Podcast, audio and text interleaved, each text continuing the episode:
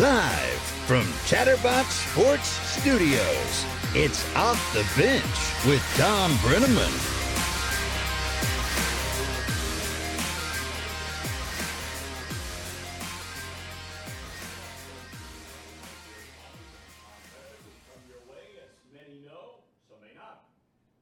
Friday, 10 a.m. to noon Eastern. You can find us on YouTube slash Chatterbox Sports.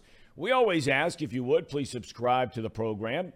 You can also find us streaming on Facebook on the Chatterbox Sports page. Flip the notification switch on. If you'd prefer to join us in podcast form, by all means, just search up Off the Bench with Thom Brennaman, and you are dialed in. We okay over there, fellas? Yeah. Good morning, Trace, Paul. Hello. You How guys are you? Okay today. I think so. I mean, I get back in the studio I and think all of a sudden, you know, stuff's going south and Casey's sick.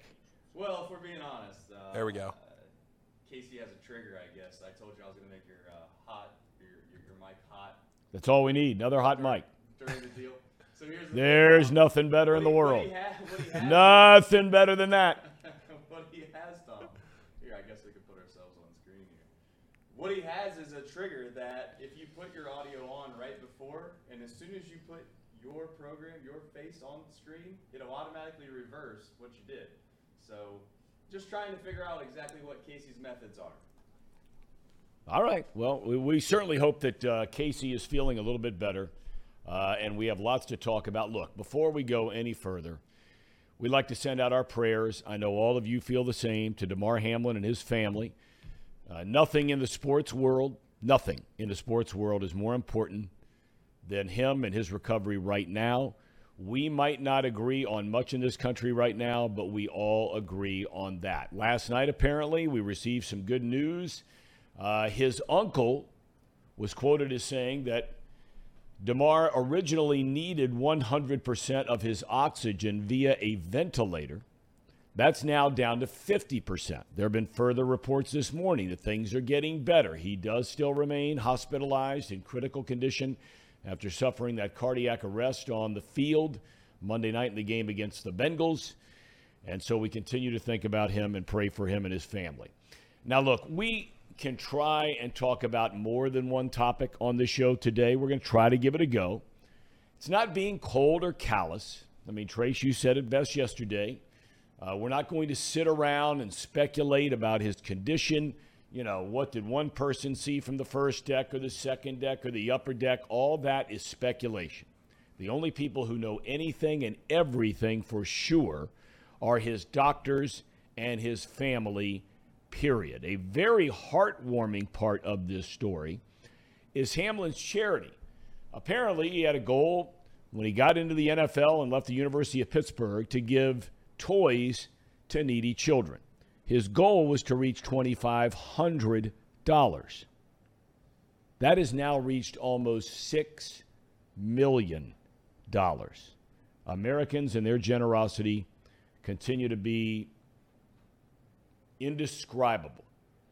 And there can be many, many good things that can come about from this tragic incident. Shifting gears now for a second to the NFL.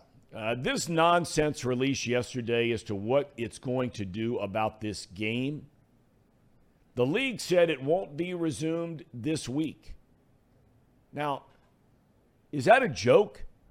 And I'm being serious about this. The last time I checked, everybody in the NFL has a game this week. The Bengals play on Sunday against the Baltimore Ravens. That could be, it is, not could be, it is for the AFC North title, but there's this thing about, you know, being a game short right now and how the league's going to determine that. And they've not determined yet what's going to happen. They haven't decided yet about seeding and all of that kind of thing, and you certainly understand it. Yesterday was a day I think everybody just said, we're not getting into any of this stuff. I would expect we start to hear more about this today. The Bills are playing New England in Buffalo at 1 o'clock this Sunday. And again, the Bengals will host the Ravens. A start time has not been announced. If we hear anything during the show, we will certainly let you know. Now, one thing you guys did talk about was the possibility, right, of the league saying, as, eh, let me back up. We know there are two weeks between the end of the championship games in the AFC and the NFC and then the Super Bowl. They've had years where they only had one week. So conceivably, Paul, you and Trace and others were talking yesterday about.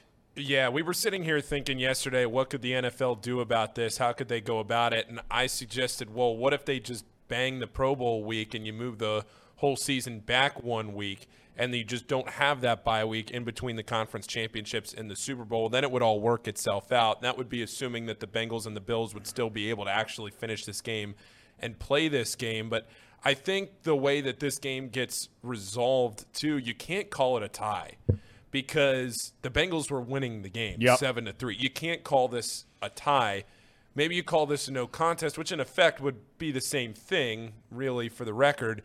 A no contest or a tie would give the Bengals the North, and it would lock them into the three seed, which means none of the Bengals starters would have to play on Sunday. And really, in effect, that would give the Bengals two extra weeks, or two, really two bye weeks. I mean, they, I know they played seven or eight minutes in this game, but really you're getting two bye weeks out of this because of the game on Monday, and then you wouldn't have to play on Sunday. You wouldn't have to play any of your starters. And then, you know, you go into week one of the playoffs. If you're the third seed and the Ravens, uh, that would mean the Ravens would come to Cincinnati there in week one. So, in effect, you're basically just doing the same thing that you would have played this week. You're just doing that the next week in the first round of the postseason. So, the the team that gets screwed over the most in this is Buffalo because if you call it a no contest, then the Chiefs get the one seed in the postseason, and that's it's not Buffalo's fault. I mean, just they couldn't play the game, but they would get the one seed in the postseason, assuming they win on Saturday. The Chiefs would get the bye and the overall number one seed, and the Bills wouldn't have anything to say or. or, or Well, I can promise you this it. right now. Knowing the circumstances we are in, and I've read this has already been suggested by some in Kansas City, that if that scenario plays out, that the Chiefs organization and knowing the Hunt family, I would bet the ranch. I would bet the ranch they would concede the number one seed in the playoffs. You think so? I do, because they lost head to head against Buffalo this year. Yeah, that that's what I mean. The Chiefs lost to both the Bengals and the Bills, Right. Who were both in contention for that. Well, you can't you can't seed, throw so- them in with you can't throw the Chiefs in with the Bengals because the Chiefs have lost three and the Bengals have lost four. So you take the Bengals off the map. They're going to be the three no matter what. Yeah. But when it comes to the number one seed and knowing the circumstances we are in right now and the situation with Damar Hamlin, uh, there is no way in good conscience. There's no way that Kansas City could claim the number one seed on this thing. They, they, they, and if they did, they should be hammered from coast to coast. But knowing the, the, the, the, the, the Hunt family that owns that franchise, and I've been around those guys and met those guys, they are top shelf all the way. First class family. The, the, the AFC Championship trophy is named after their family, Lamar Hunt, who started the Chiefs. I got to believe they would concede the number one seed. Buffalo would have it, and you move on from there. All right, some other topics, and we're going to talk a lot more about this moving forward. Panthers owner David Tepper apparently had a conversation with Michigan head coach Jim Harbaugh about the opening in Carolina that will come at the end of this season. Now, the interim, Steve Wilks, has done a marvelous job since taking over for Matt Rhule after the Panthers began the season at 1 and 4, and Wilks is considered a strong candidate for the full-time gig. Those close to Harbaugh say he is very interested in this Carolina vacancy. In college basketball, UC plays tomorrow night. Xavier doesn't play until Saturday. Did you see what happened last night in Austin, Texas? Kansas State beat number six Texas 116 to 103. The team set the record for most points combined in regulation of a Big 12 conference game 219 points, smashing the previous total of 199. And Kansas State also set a record. Now, there's a lot going on here and what about what I'm about to say, but they set a record for most points ever by an unranked team on the road against a top 10 team since the Associated Press era began. That goes back to 1948. If you love college basketball, the Big 12 is the place to be. I mean, Thom, there's a legitimate chance that the entire Big 12 gets into the NCAA tournament. You think? There is a legitimate, there is a real world. I, I think things will balance out and maybe they get seven or eight of the 10 teams in, but there is a realistic scenario where all 10 teams get in. Uh, Oklahoma probably is on the outside looking in. They're at 9 and 4 right now. They didn't have a great non-conference season, but I mean they're 30th in KenPom. The lowest ranked team Thom is 40th. The lowest ranked team in the Big 12 right now is Iowa State and they are 40th. That is just insane. The, I don't think all 10 teams will end up getting into March. Uh, I mean, Trace, you're, they're going to start beating each other but, up. But but if you look at, at the strength of schedule in all college basketball, if you just look at every strength of schedule, the top 10 hardest schedules in the entire country the rest of the way, 1 through 10, are the entire Big 12. You got to be kidding. Yeah. Yeah, when you play against each other, obviously that's where the strength of schedule is going to kind of yeah. come into play. But the biggest thing I would say with the Big 12 with UC entering it is that the transfer portal has completely changed college basketball and the Big 12 specifically because players that used to be incredible players at a D2 level or even a mid-major level, if you're, you know, if you're a, I want to say an all, an all-American at Miami, you know, right up the road. Well, I mean, Ohio University or had Ohio two great players last year, and right. they're both playing in an extra year somewhere else now too. So that's what you're getting now. Is you're getting a lot of great players that traditionally would have never gotten to a Power Five conference going straight to a Power Five conference. So you're going to see the big dogs get better, and unfortunately, it stinks. I don't know how you fix that for the mid majors. It's impossible to a certain extent, but best of luck to them. You your uh, your your dad looks your there. dad looks primed and ready, and I'm not smart enough to be able to talk to him because I am not Tech Casey savvy. McAllister. But We're going to bring him in. We're gonna bring you him ready to bring him in? All right, we're bringing in Marty Brennaman, um, and we're going to start on a very serious note. First of all, Dad, Happy New Year. Nice to see you. Wait. Hang on there with us. Are you there, Dad? No, no, no. I don't hear him. What about now? Really? There, no, no, Oh, there no, no. go. We got you now. we can hear you. you, Marty. You, You're you playing. can put your phone It's, back, all, Marty. it's on me, Marty. It's on me. All right, there we go. Okay. We're good All to right, go. Happy New go. Year. How you doing? Same to you guys. I'm doing just fine. Thank you for asking. You were in the broadcast booth uh, when John McSherry on opening day of 1996, seven pitches into the game, he all of a sudden looks out at the second base umpire, starts to walk towards the Reds dugout, cardiac arrest, and drops dead right on the field. You're one of the few people that um, uh, has ever been behind the microphone in such a moment. Now, obviously, that's not the case right now with Damar Hamlin. Right. I can't imagine there's anything, uh, I don't even know, Dad, you tell me, any words to describe what it's like to try and have to sit there and, and, and talk about something that you know is really, really bad. Well, uh, the first thing that came to mind when I was watching that tragedy on the field uh, on Monday night was the, the and then the ensuing conversation uh, that went on when everybody realized that it was more than just a, a quote unquote normal injury. When the EMT started providing CPR and, and, and the whole nine yards, was and I could tell and I could empathize with Joe Buck. I thought Joe Buck did a wonderful job Yep. under the circumstances because I've been there. I know how it is.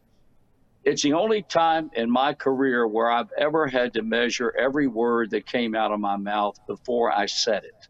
Because I knew, and I don't know how I knew, but I knew when John went down, it was more than just a, a circumstance that will have a happy ending. I, I, I intuitively knew that. So you have to be careful what you say. Um, and, and while all the while you're stunned because you've never been in that position before. You've never seen that type of thing happen before. And and so I, I every time that Joe and uh, they constantly went to breaks, and I understand why they Yep, went to yep, breaks. Yep. They had nothing to say that was good. And rather than, than say something that could be misconstrued or something that came out that you'd want to pull back as soon as you said it, they they had the safety net of going to a commercial break, and I understood all that. Um, uh, it, it's just a terrible, terrible situation. And and you and I know, both know this, Thom, and I think this is broadcasting 101. I learned it when I was in Salisbury, North Carolina, back in the 60s, uh, before I moved on. Uh, if there's an injury on the field, you never speculate on what that injury is because you may have a mom, a dad, a, a husband, a wife, a, a, a, you know, children, whatever the case might be, listening to your broadcast, and you don't want to. You may have a feeling, and I did, as far as McSherry was concerned, but you don't want to comment about what you think is wrong because you don't know. And in those situations, it just can create terrible heartache and terrible concern that, that may be baseless or it, it, it may be something that you commented on that you turned out to be correct on. Um, and we all learned that early. But um, I I, uh, I sat there and I, I rooted for Joe to to get through it because I know he was affected like all of us were. He had to carry the load on that thing, and, and then later on they brought Troy Aikman in and he made comments. But um, it, it was just something that uh, hopefully, if we live to be a thousand years old, we never have to be confronted by again. You know, in this day and age, back in then in 1996, um, you know, you didn't have all the social media uh, and all that kind of thing that we have now. You don't have the talking heads constantly. You didn't have them constantly like they are now. I, I got to tell you, uh, uh, Dad, you know, and I wasn't aware of it until this morning. Um, and sitting here talking to Brandon and Trace and Paul about, I don't know if you saw some of the comments made by Bart Scott, former outstanding player uh, in the National Football League, and now is a talking head on ESPN, and made some comment yesterday blaming Tee Higgins, saying he lowered his head into the chest of this guy. I mean, I just found out well, about. He ought to be fired. Well, I mean, I, he I, ought to be fired. I, I just can't imagine. Um, I can't imagine how Tee Higgins must feel through all of this. His mom has been extremely active uh, on social media and sending out prayers uh, for the Hamlin family and everybody involved. Uh, I can't imagine how he feels. And now, when you have some guy who played the same game he played to turn right. around and come out and throw it out there right? Where it's out there now. I mean, he's already said it. I know about saying something, and it's out there, and it's going to be out there forever. But to put Tee Higgins in that kind of situation to say that is just unfathomable. Well, it's completely irresponsible, is what it is. And I think it's a prime example of hiring people in the broadcast industry today who are not prepared to be in a position like Mark Scott is in, uh, has no clue about how, uh, what kind of deportment that you need to to exhibit in times uh, like like we everybody is dealing with right now. Um, but to blame Tee Higgins for something like that is absolutely ridiculous, and it's amazing because in the moments after we realized this thing was really a tragic thing, uh, his name was one of the first that came to my mind because I I, I just felt that you know this kid, uh, right or wrong, and I think it's absolutely wrong for him to even think that he might have had something to do with that um, and, and bear any kind of burden or any kind of guilt. And then to have a guy like Mark Scott uh, kick while he's down by by saying that maybe he had a direct hand in, in putting uh, Damar Hamlin in the position that he's currently in. It's ridiculous. I, and again, I blame the, I blame the networks. I blame a lot of people that are responsible today for hiring guys who have no experience to speak of at all and don't know how the hell to deal with situations like this other than to say stupid shit. The Reds played the next day after John McSherry died on the field. They resumed There's a story behind that too. Well, go ahead. Yeah, Please go ahead. share it with us. Love to hear it. Well, you know, uh, and you probably know this, and you may have already discussed it. If you have, Stop. No, we have not. Okay, well, you know, you said seven pitches in, and that's correct. I mean, the game began at 105, and seven pitches in, he threw up his hand and turned and didn't walk toward the Reds dugout. He walked to the door behind home plate. And when he reached the warning track, he went down on his knees and then went face first into the cinders that made up the warning track around the outfield and home plate and the whole area. Um, that was roughly an hour, an hour and a half later. At 2:45, an announcement was made that the game would begin in 30 minutes. Well, 30 minutes came by and there was no game. And finally, well after that, the announcement was made that the game was canceled and would be played tomorrow. Now, the backstory was that Marge Schott wanted to play the game then, that day, April 1st. She wanted to pick it up and go ahead and play, despite what we had all witnessed on the field in the first inning. Ray Knight was manager of the Reds, and Ray said to her, We're not playing. And she said, "Well, you've got to play because I." She he said, "You do whatever you have to do." But we've talked about this amongst us in our clubhouse. We are not playing, and I've got 25 players, and I've got a coaching staff that has my back on this thing. So you do whatever you feel like you have to do, but we're not playing. And that was it. Uh, the best that she could do would was played the next day and, and, obviously that's what they did. I think baseball is a little bit different than, uh, and and I know where you're going with this, and and eventually they would have had to play. I mean, you yeah. could have postponed the next day too, but you're not going to postpone a week. And so 162 games as opposed to 17, uh, it's a little bit different. And and so I, I didn't fault them for have uh, for playing the next day because they were going to have to play eventually anyway. Uh, unlike this game, because I, I know what they're talking about now, and I think the easiest solution to this whole thing is to knock off one of the weeks that exists between the the uh, league league championships and and the Super Bowl. All you got to do is knock out one week. Uh, it ain't it ain't brain surgery here. Um, but that's another story. I, I just you know God bless Ray Knight because Ray Knight was a was a, a man that that had that had great vision, had great empathy for people, and he made he made the decision because he told her, "We're not playing, and you have to deal with that because you're owner of the club," and that was the end of it. Well, um, you know, I mean, you're spot on. We were talking about just before you came on the air about conceivably what they could do. Uh, we're going to have Ruben Brown on the program a little bit later on today. He's joined us before. Former multi times was an all pro offensive lineman. He'll be in the Hall of Fame one day. He's already in the College Football Hall of Fame, covers the Buffalo Bills, podcast, et cetera, about what's going on up there. Um, yeah. I, I, mean, I, it, it's hard to believe that the Bills are even going to play this Sunday. I mean, I don't fault the league for a second. They, they, they should not at this point be canceling games uh, for you know nearly a week later. Uh, they do have to finish their season. There is a business side to all of this, and it's not being yes. callous or cold, as I said earlier. You have to continue nope. to go on, just like you're praying, praying that Damar Hamlin can go on and his family can go on. Um, but golly day, uh, how hard is that going to be in Buffalo on Sunday?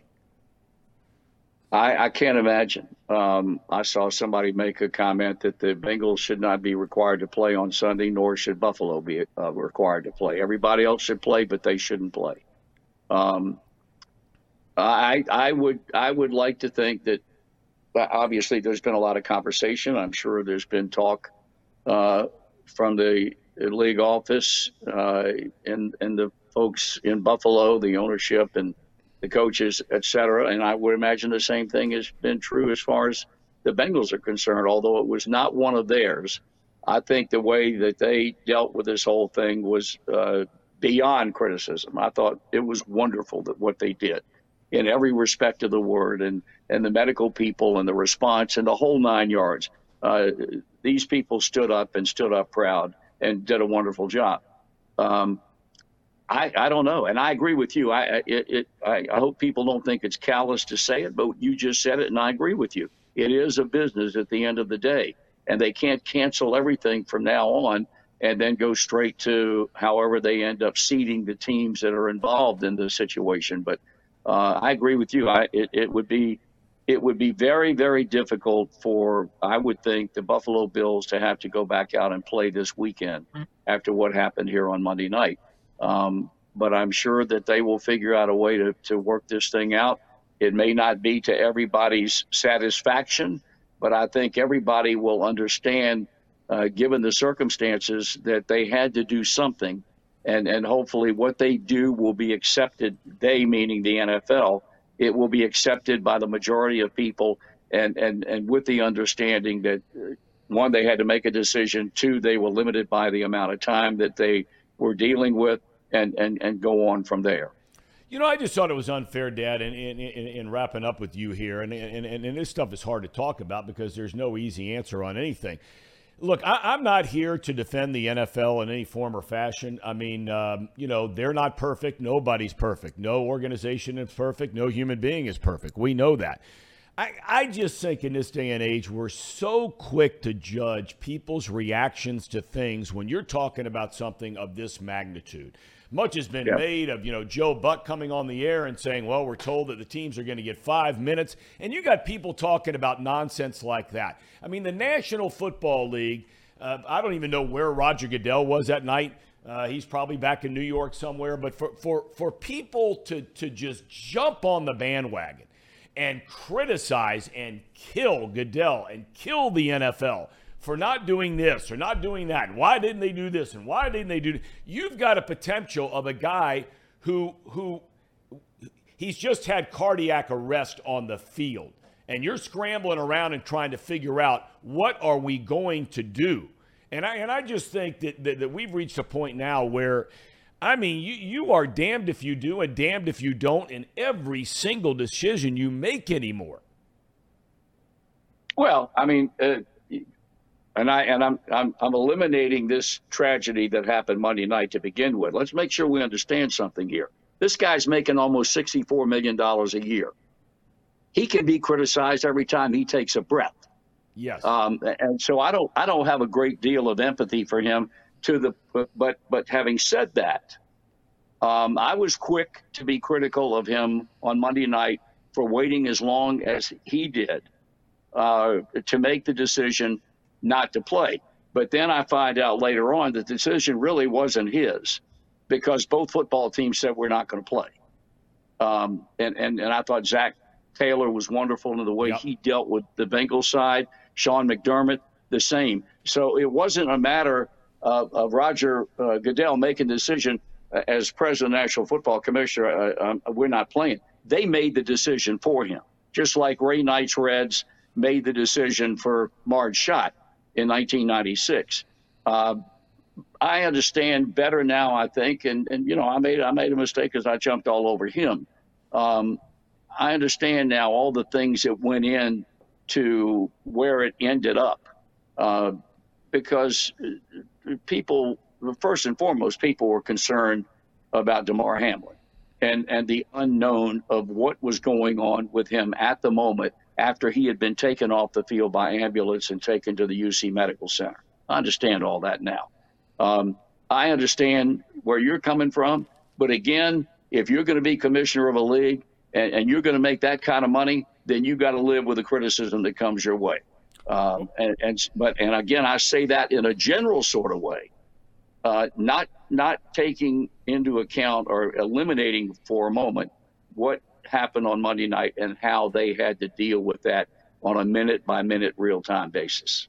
And, you know, in summation, I got to believe, uh, based on everything that we found out later, once they got him into the ambulance, and I'm again, I'm not making an excuse, and nobody has come out and said this, but they were right. waiting for his mom to be able to get down there before they got him to the hospital. If all of a sudden, yes. five minutes after this happens, you cancel the game, you got 65, 70,000 people pulling out of there, and I know ambulances can get through it, but I mean, it makes it a little bit harder if all of a sudden you got this mass, mass exit of people That's right. trying to get this young man out of there. So, again, uh, it, you know, it, it just, and, and, I'm with you all the way. I mean, there are things that Goodell has done where he has earned criticism and, yes. uh, and, and should be held accountable. There's no doubt about it. But this was so different. Uh, we haven't seen anything like it uh, in the better part of 50 some years, going back to a, a, Detroit Lions player in the early 70s, if I'm not mistaken. And, um, and so, you know, but Dad, uh, thanks so much for sharing your insight on this. Really appreciate it. Um, and, uh, and thanks for the time today. Okay, pal. Enjoy being with you guys. Okay. All right. We love you. We'll see you soon. Love you too. Thank you. All right. Um, so, you know, I mean, some interesting perspective there. Uh, you know, uh, you were getting ready to say, Paul. No, I wasn't getting ready to, to say anything necessarily. I do have something in a tweet thread I'm going to bring up here in a second. But one thing I wanted to ask you, just since we're talking about it before we get off the topic, um, a lot of praise was being given to Scott Van Pelt and to Ryan Clark and Troy and Joe and to the studio crew, Schefter, Booger, Suzy Kolber. Um, and uh, I'm blanking on who the sideline reporter's name was in Cincinnati.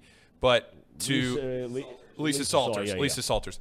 To, to everybody that handled the situation as well as they did, I mean, they were basically on the air straight for two hours. Yeah. And it became pretty clear when they went back to the studio with Schefter and Booger and, and Suzy Kolber that after about a half hour, they, they just kept saying the same things over and over. And it's a tough spot where you want to stay on the air and you want to be able to cover the situation, but you also don't have any new details. You don't Yep. have anything that you can offer as an update.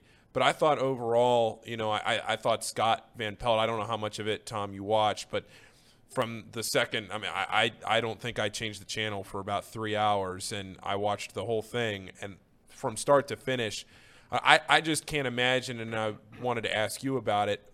You know, it's, it's, I don't want to say it's easy, but it's relatively easy, right, for a professional like yourself to sit up there and call a game for three hours and, and talk about who throws the ball, who catches the ball, who makes the tackle. But when you have a situation like this where you have to improvise and where you have to handle this in front of what turns out to be dozens of millions of people because this is on ABC and ESPN and this is a nationally televised game, the only game and the biggest game of the NFL season and you as a play-by-play broadcaster are put on the spot to figure this out. What's the first thing that maybe runs through your head, Thom, or what are you thinking about uh, like I don't know. I'm just curious because as somebody that's been in the booth for as many years as you have, I, know maybe you haven't seen something exactly like this, but just to maybe offer some perspective yourself. Well, you know, the, the thing is, I think my dad hit the nail on the head there about you don't want to start speculating because you don't know what happened, and that, and that pertains to um, that pertains to uh, uh, an injury on the field, as he pointed out. I mean, you just don't know. You can see a guy reaching down. I remember um, years ago, I was doing a, a baseball playoff game out in Oakland, and the A's had an outfielder named Jermaine Dye, who fouls a ball off of his leg. And we've all seen a thousand times. Guy does it, walks around home plate, um, and and gets up and, and, and gets back in the box, and the game goes on. Th- this guy did not get back in the box. And we can show the replay a thousand times. Where did the ball hit him? Well, you know, turns out, and this is nothing compared to this Hamlin situation. I'm not, I'm not, I'm not bleeding one into the other. But to answer your question about what do you do? Well, we don't know that the guy's knee has just been shattered. He fouled the ball off his foot and, and shattered everything inside, or off his knee and shattered everything inside of there. And he- he's got a family. I don't know if they're at the game. You know, his mom, his dad, his brother, his sister, his wife, his kids, whole nine yards. You, you can't start speculating. This thing turned into a news story more than a sports story. The closest thing that I could draw as an analogy to this would be the earthquake back in 1989 in San Francisco. Al Michaels is on the air as a sports broadcaster. I was at the stadium that night. I saw what was going on about an hour and a half later as I started to drive back through San Francisco. Power was out, Bay Bridge had collapsed. Dozens and dozens of people are dead. Dead. And now Al Michaels is trying to navigate this whole thing as a news guy. It was very clear that ESPN, um, and, and even though that's a, you know, obviously they're owned by Disney, ESPN and ABC and the whole nine yards, you know, they didn't have um, a reporter going to the UC Medical Center. You know, they didn't have news reporters out there trying to cover this story. And so for Joe Buck and Troy Aikman and for uh, uh, Suzy, who I, I, I've known Suzy for years, I, I think the world of her. She was a sideline reporter for my group one year in the NFL. Really smart, does a great, really smart, uh, does a great job. Uh, I, I really felt for Booger McFarland in there. He seems like a very decent man. Now, people may have disagreed with what kind of job he did in that tough spot on Monday Night Football up there. You know, in this situation, you saw a human side of so many people, especially him, uh, in that booth where, I mean, what else is he going to say? And I didn't see any of the Scott Van Pelt, but just knowing him and his track record, solid guy, does a great job, right? Compassionate, empathetic. You going to add Trace? Yeah, Scott Van Pelt was almost built for that type of situation yeah. for that network. I mean, he's so incredibly professional, so witty enough to be able to understand the magnitude of the situation. Um, not to jump around from subject to subject, but I think a lot of the outrage from the from the Skip Bayless situation maybe wasn't so much of what he said, but having the understanding of the magnitude of the situation and how quickly he tweeted about it. But I'm kind of I have a different take. I think we all kind of have somewhat of the similar opinions in here about the Skip Bayless situation. But someone in the chat brings up something about the Dale Earnhardt situation. I do think you can compare it a little bit to that, but the problem, in my opinion, with comparing it to Dale Earnhardt was Dale Earnhardt. The race was over, right? I mean, the the the broadcast, for all intents and purposes, was almost over. This happened right at the beginning of the game. You know, there wasn't yep. really there wasn't really a situation where you could you could even talk about anything other than the situation at hand. And then, like you said, when it turns into a news story, th- these sports sports stations, they have no way to win.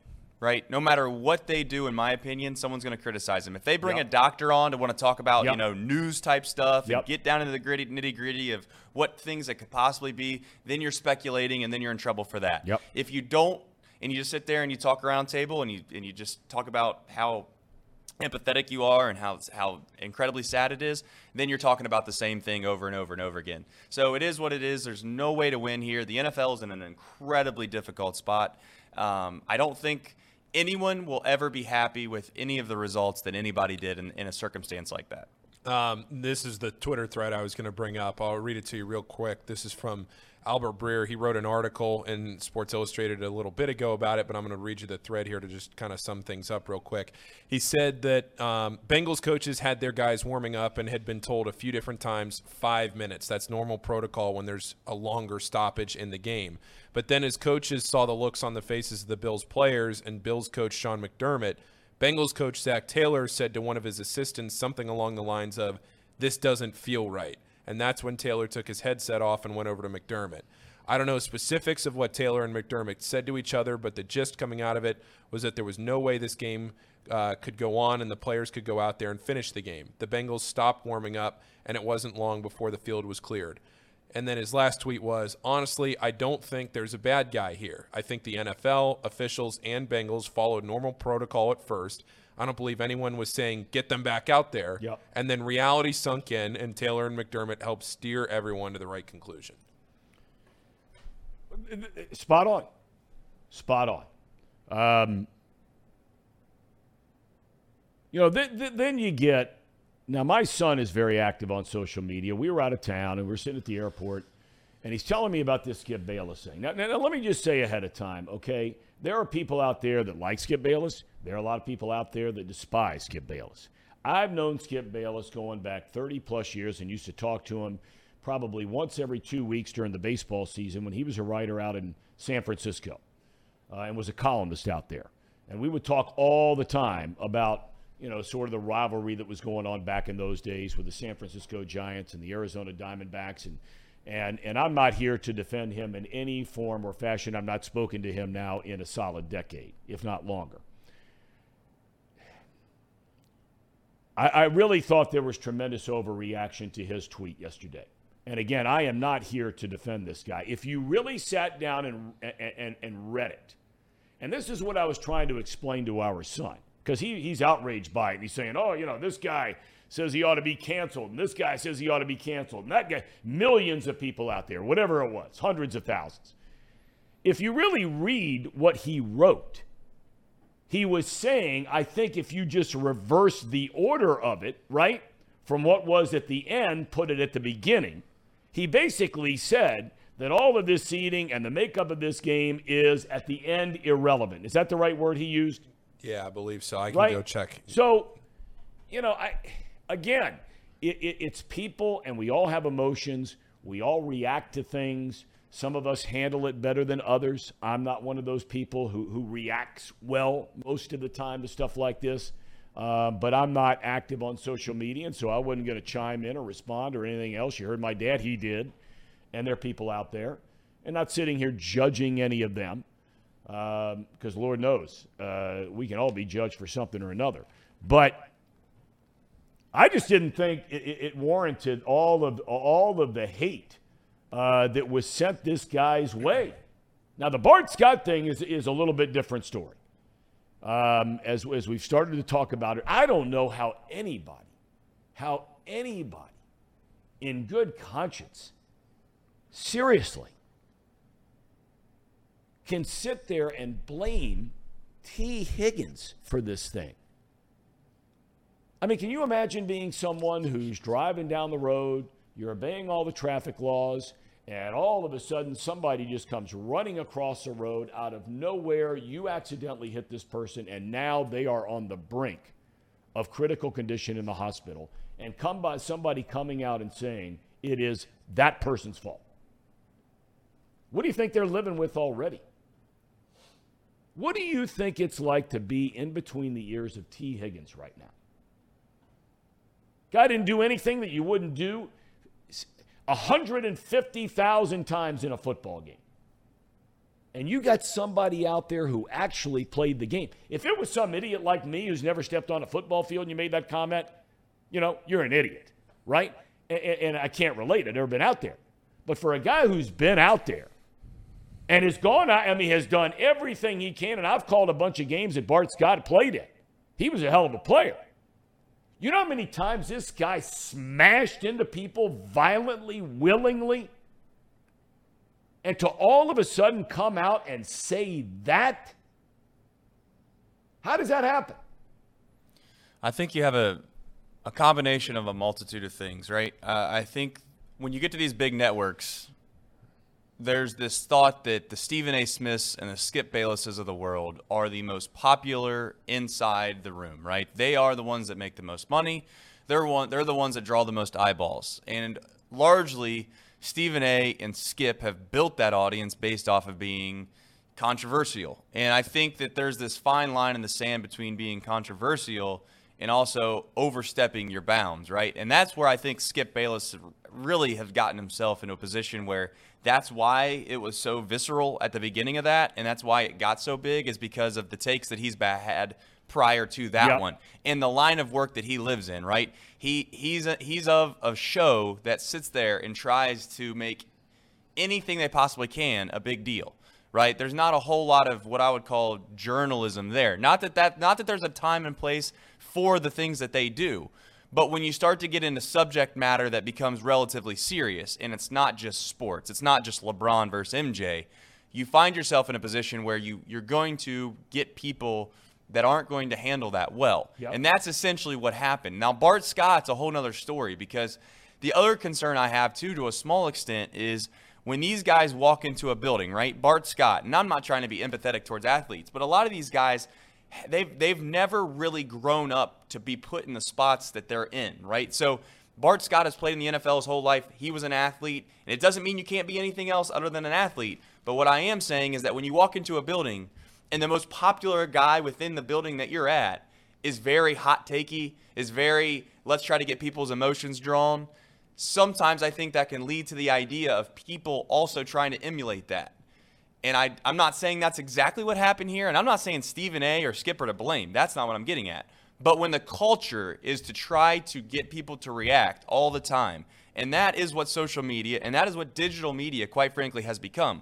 If you look at social and you look at YouTube, it's all clickbaity, right? And I, I, I, we sat here in this office two months ago and said, what do we do here? Because in order to get viewership, a lot of times you got to be, you got to be, for lack of a better term, an idiot at times and then on the opposite side, you just want to be authentic and real and hope that it will continue to grow. But digital media has made it to where thumbnails are clickbaity, headlines are clickbaity, right? You you try to read a news article and you read the news article and it's like, wait a minute, the headline that I clicked on is completely different than the article that I read. No question. So at the end of the day, I'm not trying to make this a huge, incredibly social, big, big picture issue with the Bart Scott situation, but that's the culture that we're starting to try to push ourselves down where who's first does it really matter if you're right or wrong because you're just trying to become popular And at the end of the day, journalism is sinking towards the bottom. And you're putting Bart Scott in a position where he probably should be more of a journalist than a person that's talking about sports and have a hot take when you're talking about the Tee Higgins in this situation. I mean, it's absurd. But correct No me if I'm right wrong. This was the same guy, if I'm not mistaken, that a year ago, when the Bengals, the final regular season game of the year, when they ran up 500 yards of offense against Baltimore and that kind of thing, I- th- th- this is the same guy who basically said put a red dot on Joe Burrow's helmet and to put out a bounty on the Bengals for what they did to the Ravens. Now, that's where really all of this whole kind of thing, if I'm remembering this right, and I'm pretty sure I am, this is what happened uh, a year ago on this thing. And, and it's just disgusting. I mean, I- you know, look, um, I've been in the same situation that Bart Scott has been in, and I hope and pray the guy has woken up and he's saying, hey, you know what? Uh, th- th- this was bad. And maybe he's already done that this morning. I don't know. I have to believe he's probably done that already. I, I don't know about this morning, but you are right about the red dot comment from last year. And uh, again, I, I just I get so lost in those things. It's so stupid to me when you talk about professional athletes. If you're going back to that comment, running up a score or throwing for, who cares? Yep. And you want to go out and say that the you know, he's got a red dot. Like, what are we doing? Man, come on. No one in their right bad. mind thinks the Tee Higgins play was anything malicious. I mean, come on. Nobody. It- It's, that- that is so absurd that I don't even really want to talk about it on the show because it, it's almost like giving, it's almost doing exactly what they want to do. If it's if it's intended, but what Bart Scott wanted to do on purpose, quite frankly, it's worked because everyone's talking about Bart Scott, and then we're also talking about how ridiculous it is that Tee Higgins. Like, if you watch the play, you know for a fact that that play has been ran in football, as you said, Thom, 150,000 plus times. Tee Higgins did nothing wrong. So it's absurd to, to absurd to even to even say such a thing. Yeah. And to be honest, if he were to get let go because of that, I actually I don't believe in cancel culture, obviously, but I could understand why you would let someone go from a job when they make that big of a mistake in that critical of a moment, talking about somebody that quite frankly their their health and their mental health matter just as much as anybody else's. And you're almost blaming somebody that is blameless, right? I had Mike Reid years ago, and before we go to a commercial break, I'll never forget this as long as I live. And for those of you that don't know who Mike Reid is, Mike Reid was the best defensive player in college football for Penn State in the late 60s, early 1970s. He went on to be the fourth pick, something like that, in the NFL draft by the Bengals. He was the best defensive lineman in the NFL his first four years in a league. All pro three times, sacks. Aaron Donald, in fact, just broke all of Mike Reid's records for most sacks in two years, most sacks in three years, most sacks in four years. Mike Reid quit playing football to start playing music at the Blind Lemon in Mount Adams when he was 26 years old. He quit. He wanted to be a musician. He's gone on to write 25, 35 number one hits, everybody from Bonnie Raitt to Michael Jackson to Alabama to blah, blah, blah. I got to know him quite well socially through a mutual friend, Eddie Shepard. And we were having dinner one night at Eddie Shepard's house, and I, I will never forget this as long as I live. We're having a conversation about me covering the NFL. And he says to me, Have you met anybody interesting? Any of the players that are really interesting? And I said, uh, Yeah. I said, As a matter of fact, this guy, London Fletcher, he's a small, you know, college, John Carroll, uh, came into the NFL, was a good player for the Rams, goes to the Redskins at the time, becomes an all pro player, really smart guy, very thoughtful guy, blah, blah, blah, blah, blah. He said, Is that right? I said, Yeah. He said, Well, never forget one thing. He said, You know, a- a- and this would have pertained to Bart Scott. It w- would pertain to any defensive player Mike Reid claims that has ever played football. The second that ball is kicked off, it is all about hitting people as hard as you can, as many times as you can. And he had much more colorful language than I'm using right now. And I only bring this up because Bart Scott has done that a thousand times, and thank the Lord above, tens of thousands of times. Thank the Lord above, nobody suffered this kind of. This isn't even an injury. This is far more than an injury. Um, but then to come out and to, you know what?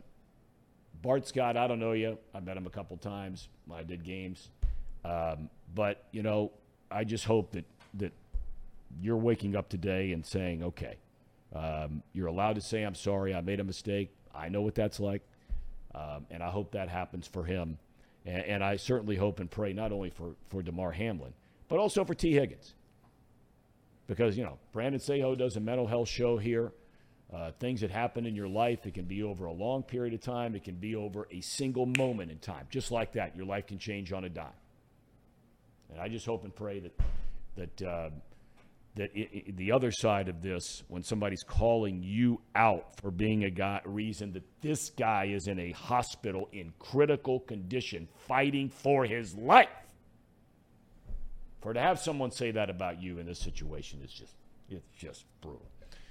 All right, we're going to have Ruben Brown coming up in about uh, 10 minutes from now. Former longtime All Pro offensive lineman with the Buffalo Bills. He's the Anthony Munoz of the Buffalo Bills. He's going to be in the Hall of Fame. Now he covers the Bills regularly. Uh, and we're going to get an update from him on exactly what is going on in, in, in Buffalo uh, and, you know, get his thoughts on, on, on, not only Damar Hamlin, but about the Bills moving forward uh, and, and what, you know, he sees their situation and, you know, what do you do? Not that he has the answers, but he's, this guy's a really sharp dude. You'll like this guy. We're back with more in a moment. All right, welcome back to Off the Bench, presented by United Dairy Farmers. Before Ruben Brown comes on here in a matter of minutes, uh, you know, m- my feeling is on this football game, and I have to tell you, to me, it's no different than overtime. Each team had a chance to play one offensive series. One team scored a touchdown, the other team kicked a field goal. In my opinion, you would be justified, and I don't say this because we live in Cincinnati. I think you could be justified in saying the Bengals won the game.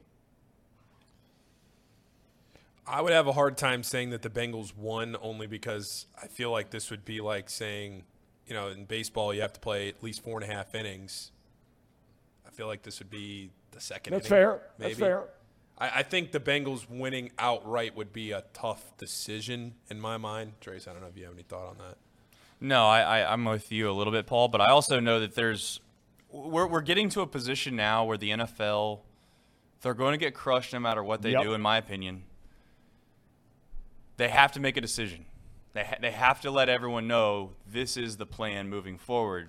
And there's a lot of really questions that, or not even questions, but some, some answers that need to be had that, you know, hopefully, of course, no one wants to come off as insensitive. That's never the subject matter here. That's not what we're trying to do. But I think for just a purpose of a show, there's questions that I have as far as just like if you do move it back a week, then what does that look like for the rest of the teams in the NFL? Like, you know, do they do they play and then get a bye week the week right before, you know, when do you play this game? And then on top of that, Thom, I don't know what your opinion on this would be, but like this is a little more maybe like from the economics of side of things, but like what do you do for all the fans of Cincinnati that, that went to that game or that, that were in Buffalo that came down to that game? I, I genuinely don't know what the answer is, but I I have a hard time swallowing the fact that someone were paying thousand dollars a ticket Yep. and they go down there and they're just out that money. I don't know.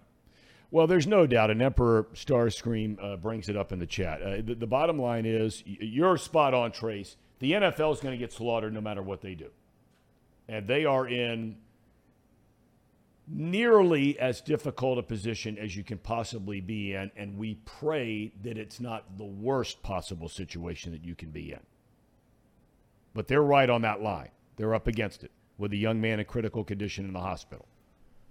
So no matter what they do, they are nearly in an impossible situation as to no matter what decision they make in regard to the outcome of the game, rescheduling the game, the seedings of the teams, if you don't play the game, on and on and on. Then you go into the whole layer of, you know, the thing we talked about earlier with Kansas City. There's no way in good conscience. That's another decision that the people in Kansas City are going to have to make. And to be honest, even if the Hunt family, the owners of the Chiefs, came out and said, you know what, Buffalo deserves to be the number one seed, same number of losses, um, one less game, they beat us, the league would have to agree to that. And whether the league would agree to that or not I have no idea, and I don't know if the Hunt family's going to do it. We talked about this earlier. Um, but boy. Well, and Brian in the chat brings up a good point too, because you can talk about well, d- does Buffalo feel obligated to forfeit this game because they were losing? But then if they don't play on Sunday, if everybody else plays and they have to forfeit on Sunday, then the Steelers are eliminated from the playoffs. I mean, this is a mess that the NFL has on their hands right now. And I'm fully with you, Trace, where this is a lose lose situation. And eventually somebody is just going to have to make a decision, and every party involved is just going to have to live with it. And that's how it goes. Yeah, the only thing I'll add to that is is from a team's perspective, of all the teams that you know that are obviously affected by this, which the three that come to mind, or four that come to mind that are the biggest, you have the Chiefs, obviously, that they probably are the one team that are the least affected, but they are somewhat affected. Then the two biggest effects are the Bills and obviously the Bengals, and then you have the Ravens in a situation where they're kind of on, you know, they're in a situation where they're not sure what what exactly the league's going to do. But at the end of the day, no one's going to be no one's going to be pleased I don't want to say no one, but you can't please everyone in a situation like this. And I just, there's a reason it's unprecedented territory. And there's a reason that when you get into these spots in life, not just in situations like this specific one, but in other situations where you genuinely can, I think it's okay, Thom, and you can tell me if I'm wrong. Is it okay for someone from an executive level of the NFL to come out and just have a statement that says, listen, we right now are trying to process this the same way that you guys are. We're humans too. This is a terrible situation. We're working through it. We're going to do our best, but we understand that not everyone's going to be pleased. We just want a little bit. I know it's hard to ask for sympathy and empathy when you're in the NFL and you're the shield. Yep. But in genuine, like that's the only thing I can think of that they could do to try to to try to give a little bit of grace to the decision that they're going to make. Well, I, I, I look, I, I think we all agree that they are holding out as long as they possibly can to wait and see how this young man is recovering. Because that is the, the number one thought by miles and miles and miles ahead of everything is this young man and his very survival. Ruben Brown, uh, all pro year after year after year offensive lineman with the Buffalo Bills will be in the Pro Football Hall of Fame. Ruben, it's so nice to see you. I'm sorry we're seeing you uh, under these circumstances. You were with us early in the year and so gracious with your time, and thank you for your time today. Ruben, your thoughts uh, personally and, and, and, and what's going on right now in Buffalo? Well, um, everyone's in a wait and see mode. You know, um, all the well wishes and the good vibes are going out to Damar and his family. Um, and everyone's just uh, leaning on the side of optimism for the best recovery or um, whatever comes of this. Uh, so I heard you saying earlier the uh, the real thing that's going on is, just you know nothing else really matters until we get an understanding of what the health situation for Damar is. Buffalo fans are as unique uh, as any fan base in any sport. Um, just an amazing following. You, have forgotten more about it than I'll ever know. I mean, I've done a number of games up there, but you're around it every single day. I want to walk through with you, Ruben, uh, first of all, as a player. Uh, and, and, and, I'm not going to ask you if you've been through a situation like this because the answer, I'm assuming, would be no at any level of football. Maybe I shouldn't assume that. Uh, but when you're a player, uh, do players know in the back of their mind they are a split second away, not necessarily from something like this, but you're a split second away, and maybe you never think about it, of your life changing on a dime? When something like this comes up, it definitely comes into your thought. Um, it does come to your forefront when you see uh, a teammate of yours go down in any fashion. Um, you know, even though uh, the things that I've seen aren't as severe as someone having to be revived in and uh, in order to continue to live, but I have seen guys lose their careers, and also see guys have injuries that uh, forever limit them. Uh, so those are all traumatic things that we've all football players have seen, but um, you know, rarely has anyone ever seen uh, a player have having to be revived and given oxygen on the field in order to, you know, survive or feel better. Uh, so you know, there's a lot of things that go in and process there for a player in that moment. Um, and you're right, you know, you don't while you're in the action or preparing for football, but when you see an accident or an injury happen, that comes to your head right away, and you think that could have been me. All right, well, let me ask you this then, Ruben.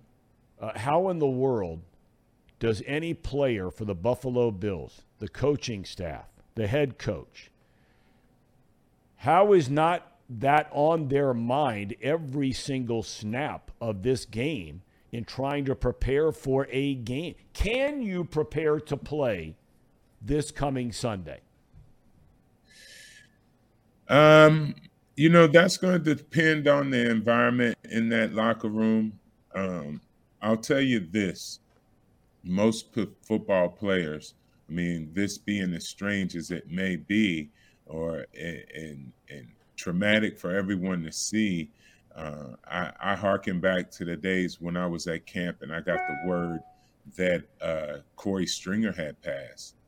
And that rocked me like this particularly um, is rocking me. Um, but I actually finished the day of work that day after hearing that Korey died of, you know, heat exhaustion, whatever they mm-hmm. explained his death as. And I literally was out on the football field in the heat, and they broke us, the, broke the news in between one of our breaks, and and we went back to practice. You know, so in some ways, football um, is conditioned to do this. And then in other ways, football is the therapy for a lot of guys and for a lot of people. Um, and uh, in some ways, it could be therapy for the Mars family or something like that. So um, that's a way up, ways off. But I would say to the public, you know, players have seen a lot of gruesome accidents and you know different things. Nothing like this, but they have all, you know, continued to, you know, um, play the game or move forward uh, in remembrance of their brothers. And, you know, a lot of times it, it lends inspiration. I mean, I think, you know, one of the most famous lines in, in sports football is uh, what's the Knute Rockne, remember the rock yeah. uh, type thing, you know, or, or Gale, uh, what was that one? Um, um, uh, what's the Chicago Bears running back? Yeah, Gale uh, Sayers. Yeah. Yeah. Uh, no, the the the guy oh, yeah. that passed away. The, yeah. yeah. Um, Rocky Bleier. Yeah. yeah. Yeah. Rocky Bleier. Yeah, the story. Anyway, there's different things that can be used.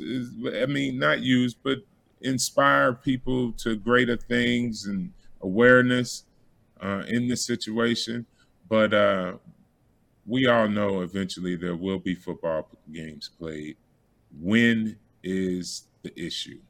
Um, and I think that's time sensitive, and I think everyone's playing it by ear.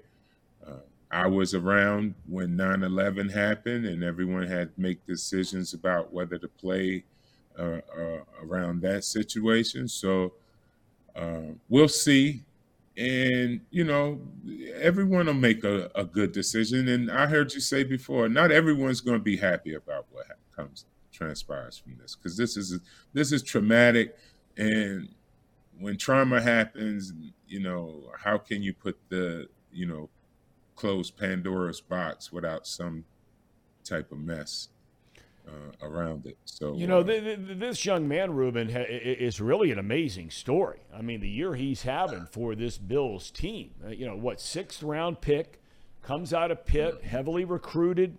Uh, grew up in Pittsburgh, heavily recruited, and narrowed it down to mm-hmm. Ohio State, Penn State, Pittsburgh. Uh, ends up going to Pitt, sixth round pick, back up when the season begins. Guy gets injured, he steps in and now all of a sudden has made the most of this opportunity. Uh, it's a great story the way this young man has played. Amazing story, and all of the Pitt alumni, which I'm a part of. I know that. Very proud of him. you know, we're very proud of him, and I I can remember landed him as a recruit to stay in Pennsylvania and go to Pitt. You know, we were very very worried. We lose a lot of guys a lot of times, for even from the Pittsburgh area out to other places. You know, like Ohio State, because they got an influence around there, or God forbid, any other schools. Um, but we were very proud and happy and excited that he came. He participated with our um, team and became, you know, one of our top guys. You know, he, he earned honors while playing for the Panthers and won over everyone that came in contact with him. Um, I even heard Mike Tomlin speak about him and his interaction with him. So this is a well beloved uh, person you know, we're not saying just football player, well beloved person and well respected. And we all are just thinking of him and thinking of all the positive things that could come his way from here on out. And, you know, you know, everyone's sending out prayers so that we will hopefully see him, you know, uh, walking again and breathing and, and, and with a smile on his face.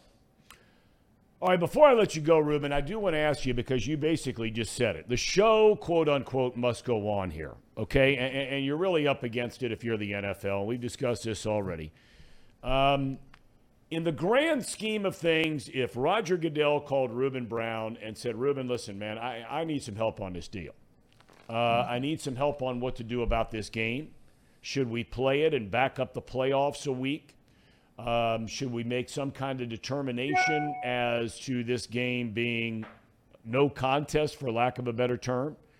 Um, we make the Buffalo Bills the number one seed because they beat Kansas City, uh, or you know because they got one less game. Kansas, you know what I'm getting at here. If he called you, yeah, yeah, what would you do here? Well, I I'm I was a big proponent of them not playing so many games in the first place. So I, if I was the union or a player that called me and that was my stance, I would weasel that in or uh, drive that point in like, hey, let's forget the game and move on to what we, what we have. Uh, but if that's a mathematical problem that they can't solve, we do I've heard several people say there's an extra week built into the schedule that they can use. Um, they're not playing the Pro Bowl anymore. Just add the uh, the playoff in that scenario, or add this particular game. Move everything back so this game game could be played. Um, there's a lot of options. Uh, no one's going to be happy, uh, and I will tell fans and people out there in the in the real world that don't live a football's life uh, like I have from a very young child up until uh, now, um, up until years ago when I retired. Uh, the the game of football is not that forgiving to us. Uh, we go to that knowing it. Um, uh, there's been several games that were played after I was injured or I couldn't play, and I I felt like they should stop everything because I'm not playing. But you know, this is that's a whole different thing when you know someone's life just kind of flashed before everyone's eyes. Uh, but I will say, you know, there's been a lot of tragic things happen, and guys went on and played football after that. And not only that, uh, they've also used it as a therapeutic of getting over the trauma and and inspiring and building and e- even learning more about what caused the trauma and stuff like that so that uh, things will improve because the NFL is all about improving the safety of players and and that and that that being said this is the one thing I, I want to say to everyone um, hats off to the NFL and whoever's in charge of emergency procedures. Uh, you can tell that these guys took that serious. It, these aren't doctors and and people that are standing on the sideline because they paid some money and and uh, they get to get a really close up and close personal view. These are guys that are tasked with a job that may never happen. You know how how many times have we seen that happen? Never. But when it did happen, they were ready to go. They Yeah. jumped in place. It's a matter of life and death, and we saw that right there in, in front of us. And that right there should have you know some type of impact on us to say, hey, there's is a level of care and concerned about what's out there and who who is out there on the field. Because if they did not care about that, those procedures and protocols would would not be anything, and you know we would have possibly seen something tragic happen out there. But um, time and time again, when players have needed emergency care, it's been there for them on the fields. I can look back to there's been several neck injuries and problems like that where guys uh, had neck injuries and were carted off the field.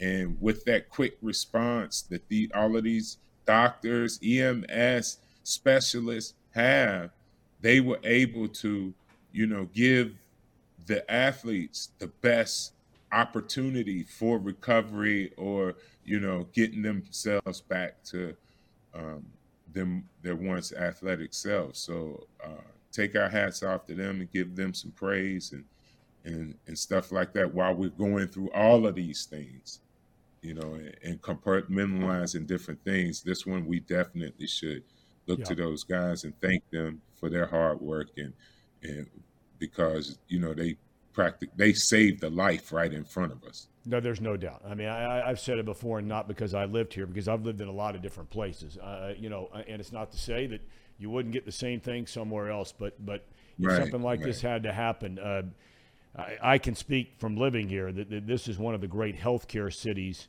uh, in all of North America. I mean, the, the, the hospitals and and the doctors.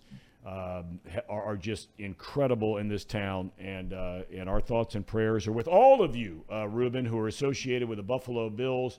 Not only those of you that played for the team, uh, but those that currently play, those that are fans of the team, the whole organization. Uh, right here in Cincinnati, man, we're we're we're, uh, we're hand in hand together with you guys, as many Yeah. are across the country and around the world. Um, I can't thank you enough for coming on today and taking the time on short notice.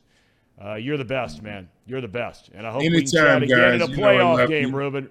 Playoff yeah game. we're gonna get together hey we're all family you know that Amen, buddy. Amen. Ruben, have a great day, man. Happy New Year to you. you too happy new year Love. Thank you. That guy's the best, man. He's great. That was he, the guy's awesome. great perspective. Well Yeah. spoken. Yeah, great dude. I knew he was a Pitt alum. I wasn't going to get him any pub, but it's funny he brought up Pitt. I was I was with somebody down in uh, Florida the other day, and uh, this before all this happened. A couple older guys, Pittsburgh guys, University of Pittsburgh season ticket holders in football and basketball and all this stuff. And Penn State was on television uh, in the Rose Bowl. I never realized how much people from Pittsburgh hate Penn State if they are Pitt guys. Yeah, that's one I mean, it's unreal. I mean, I thought the UC people like had it in for you know Ohio State, which they do. Uh, uh, there's no doubt about it.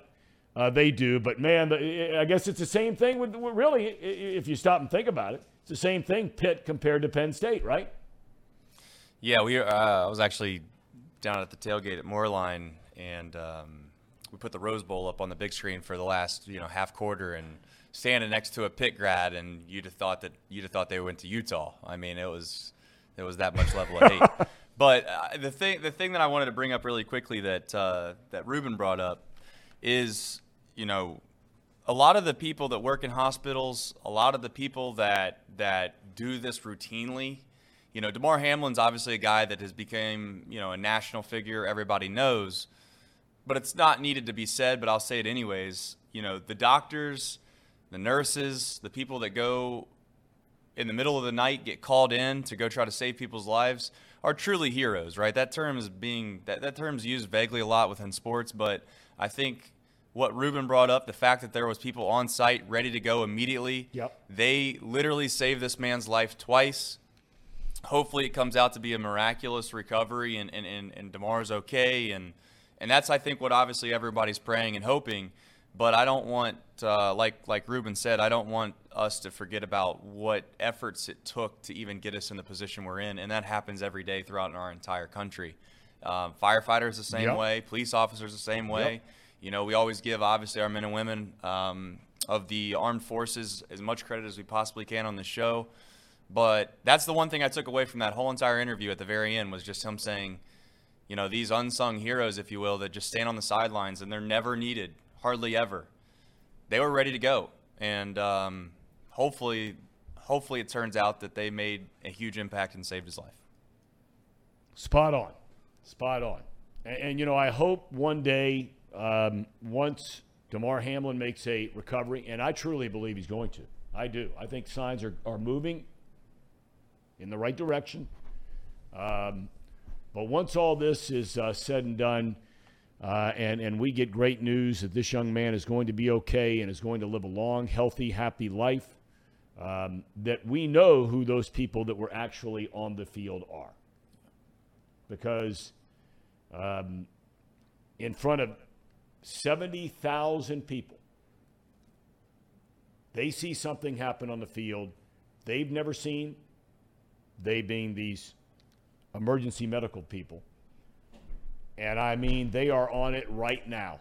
And they saved a man's life on the field, twice administering CPR. A 24 year old man lying on a football field in front of 70,000 people and millions and millions and millions watching on television when it happened. So, you know, I hope in some form or fashion, and I know they're the kind of people because I've talked to a million of them just like you have. That's not why they're in the game, meaning in the game of being E- EMS, firefighters, policemen, military. They're not in it for medals and awards and recognition. That's not why they're there. But Lord knows uh, they earn it each and uh, every single day. Uh, let's take a break. We'll come back, uh, talk a little bit more about that interview with Ruben Brown, get some of your thoughts here on the chat. We have uh, so many here that are with us here today, and we appreciate you being with us. And we're back with more in a moment. Welcome back to Off the Bench, presented by United Dairy Farmers. Uh, you know, one guy who some of you may like, some of you may not. He angered a lot of Bengals fans this year because he said some things about Joe Burrow that maybe some people didn't like. Politically, you may not like where he stands on a lot of issues. That's fine, no problem. But I would highly recommend, uh, and I don't watch and or listen to a lot of podcasts, but one guy that I will listen to from time to time is Jason Whitlock. Now, Jason Whitlock was a football player in college and um, never made it in the NFL. Um, suffered an injury as a defensive lineman uh, near the end of his uh, career at Ball State, which prevented him from going on and playing pro football. Many thought he could have, but it didn't happen. He has gone on to be a highly decorated sports writer for years and years and years. Now he's moved more into the television ranks here over the last decade or so. He went from Fox to ESPN, back to Fox. Now he's he's working uh, on his own, um, and you know does his own podcast and has a lot of opinions. You'll see him a lot on on political shows, um, but and, and again, I'm not here endorsing the guy's politics or anything else. That's not what I'm talking about. But he made an incredibly interesting point about how so many people are using the quote, well, this side of football. And his point was, this is not a side of football. Okay? Knee injuries, shoulder injuries, whatever injuries. They are all a side of football. A cardiac arrest in the middle of a football game is not a side of football. Yes, it happened. But I think we all agree this is a complete outlier. We've not seen anything like this in a football game ever before.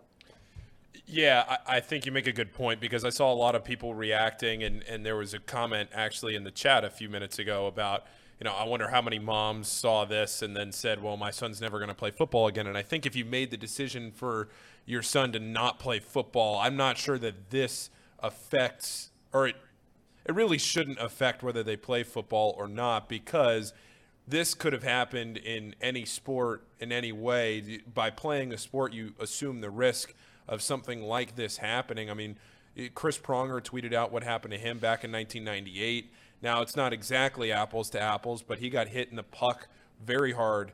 Uh, or he got, he got hit with a puck in the chest very hard. He collapsed had the same type of issue. Um, we, you, you, would see stories uh, on Twitter throughout the night of people that had seen something like this happening over the years where you get hit in the chest and then the player collapses. And this is not a CTE issue. This was not uh, a concussion. This was not something, this was him getting hit in the chest and then something going down like that. So whether or not it's a football issue, this was more of a sports, a physical activity issue than it was an indictment on the physicality of football, at least in my opinion. Well, and I mean, we don't know yet. And again, uh, you know, you have to you have to preface everything by saying that that this young man is going to be okay.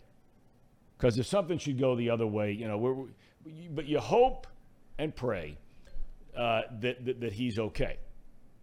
We don't know if there's a chance that there's some kind of medical condition ahead of this, which we didn't know about with this young man. We don't know that. And I'm not going to sit here and speculate on it. But the bottom line is, is to say this is a side of football is just way out of line. And I got to tell you, and I had a problem with this, and I know Bob Costas, and he and I have talked about this. When he came out and basically ended his career on NBC by blasting the National Football League over concussions and about CTE. That ultimately led to Bob Costas no longer being at NBC, and he was the very face and voice of NBC Sports for better than 35, 40 years. When he went on on television and hammered the league about all of his concussion stuff.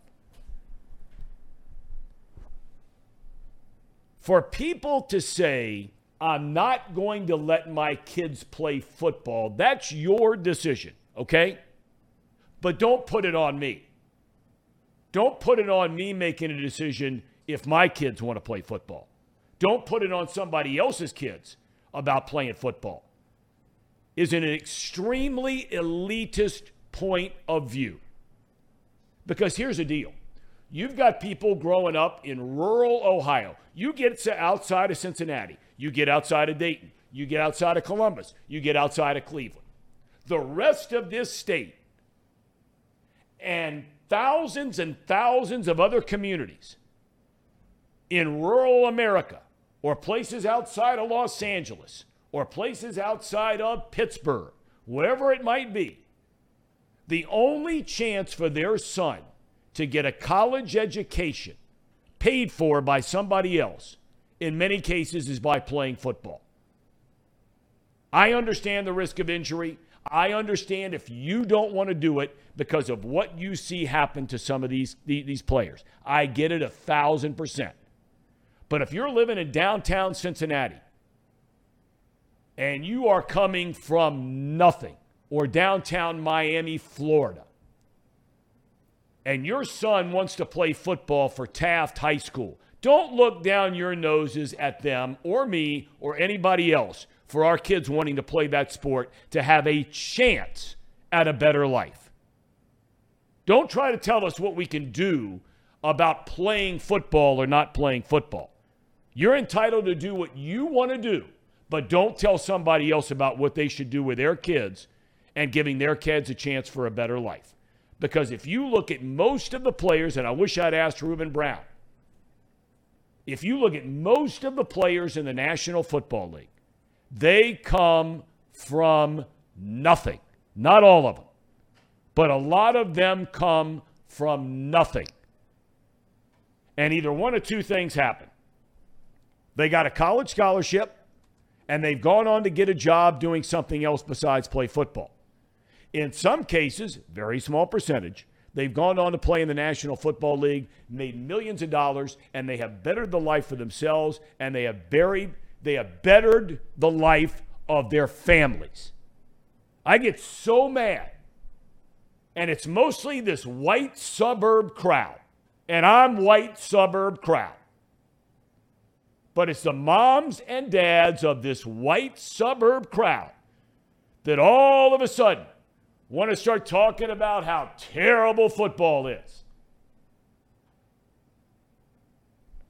I disagree. There are risks to anything you want to do. Now, are there more risks playing football than there might be playing fill in the blank? Of course. It's a violent game played by fast, powerful, strong human beings. The most violent game in the world, more so than, than hockey or some others. But I just get really upset about that topic.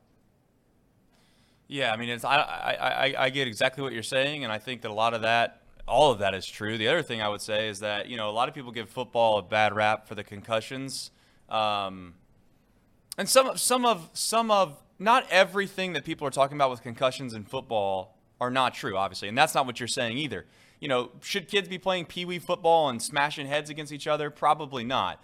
But one thing that most people don't realize is that the leading the leading sport in concussions is soccer or football, however you want to say it. I mean, that is that is the headers that come across the middle. You hear a lot of soccer players talk about how they've had plenty of concussions, largely because of headers. You know, Yep. you don't really think of it that way when you're watching the sport. But but I want to uh, backtrack really quickly, um, kind of on the the whole situation with this injury being a specific kind of indictment on football.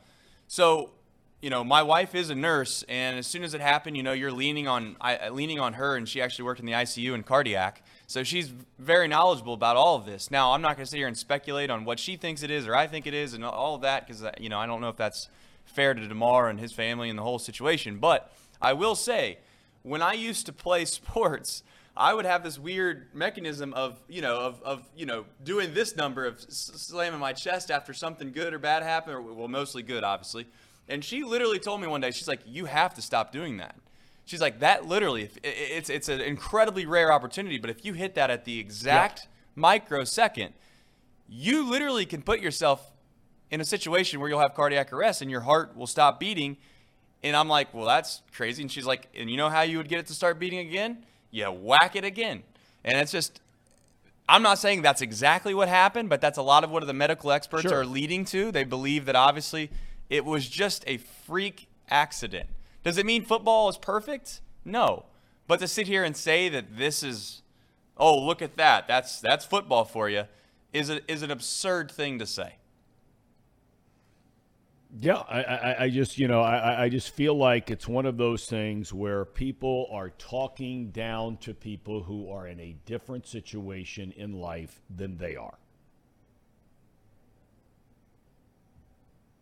I, I, I- just get, I, I really get upset by it because, uh, you know, you have to meet some of these young people and where they come from. And if they have to put on a football helmet and put on shoulder pads, you know, to, to the chess thing that y- your wife had shared with you, you know, my son is a goalie in lacrosse. And what they've done in recent years, and, and I'd have to see this. I mean, I think we've all seen um, uh, shoulder pads. Much of the player safety issue around the NFL has clearly been centered on the helmets and the blows to the head and concussions, CTE, on and on and on. But you know, our son's a, a lacrosse goalie, and they're shooting 90 miles an hour from 15 feet away in some cases. And you know, th- they've done in recent years for the shoulder pads, and, and goalies have very little protection whatsoever. They can wear as much as they want, but it's some kind of silly man code where they don't win a ton. But but in recent years, it's become mandatory where the shoulder pads drop down almost as a shield on the chest for precisely the reason you're talking about. And I have to believe the NFL has done the same thing. I don't know. I have not looked at um, uh, some of the stuff that uh, that they have on those now. Um, yeah, they're saying the same thing. Uh, same thing. Um, all right. What else is on our mind here today, fellas? Before- Paul, you want to have something to add to this? Yeah, I do. Just before we get into any other topics, I want to make sure that I tell everybody that at the top of the chat right now, there's a link to our Discord. Trace, maybe you could talk a little bit more about this. But the Discord that we created has been extremely active in the last few days, especially since our partnership with Betfred. We've been in there talking about betting. We're talking about all the sports. It's not just betting. So if, if you aren't into the betting and you want to talk about the sports, we have spots for every league, every area team. uh, pretty much everything in there that you could want to talk about. And there are a lot of people in there that are very active in it. Last night was a ton of fun. So if you want to take the YouTube chat and carry it through the rest of your day, like we have been the last week or so, uh, join the Discord. Again, it's in the top of the, the chat right now. And Trace, could you please explain? Okay, for those of us who have no idea what the hell he's talking about.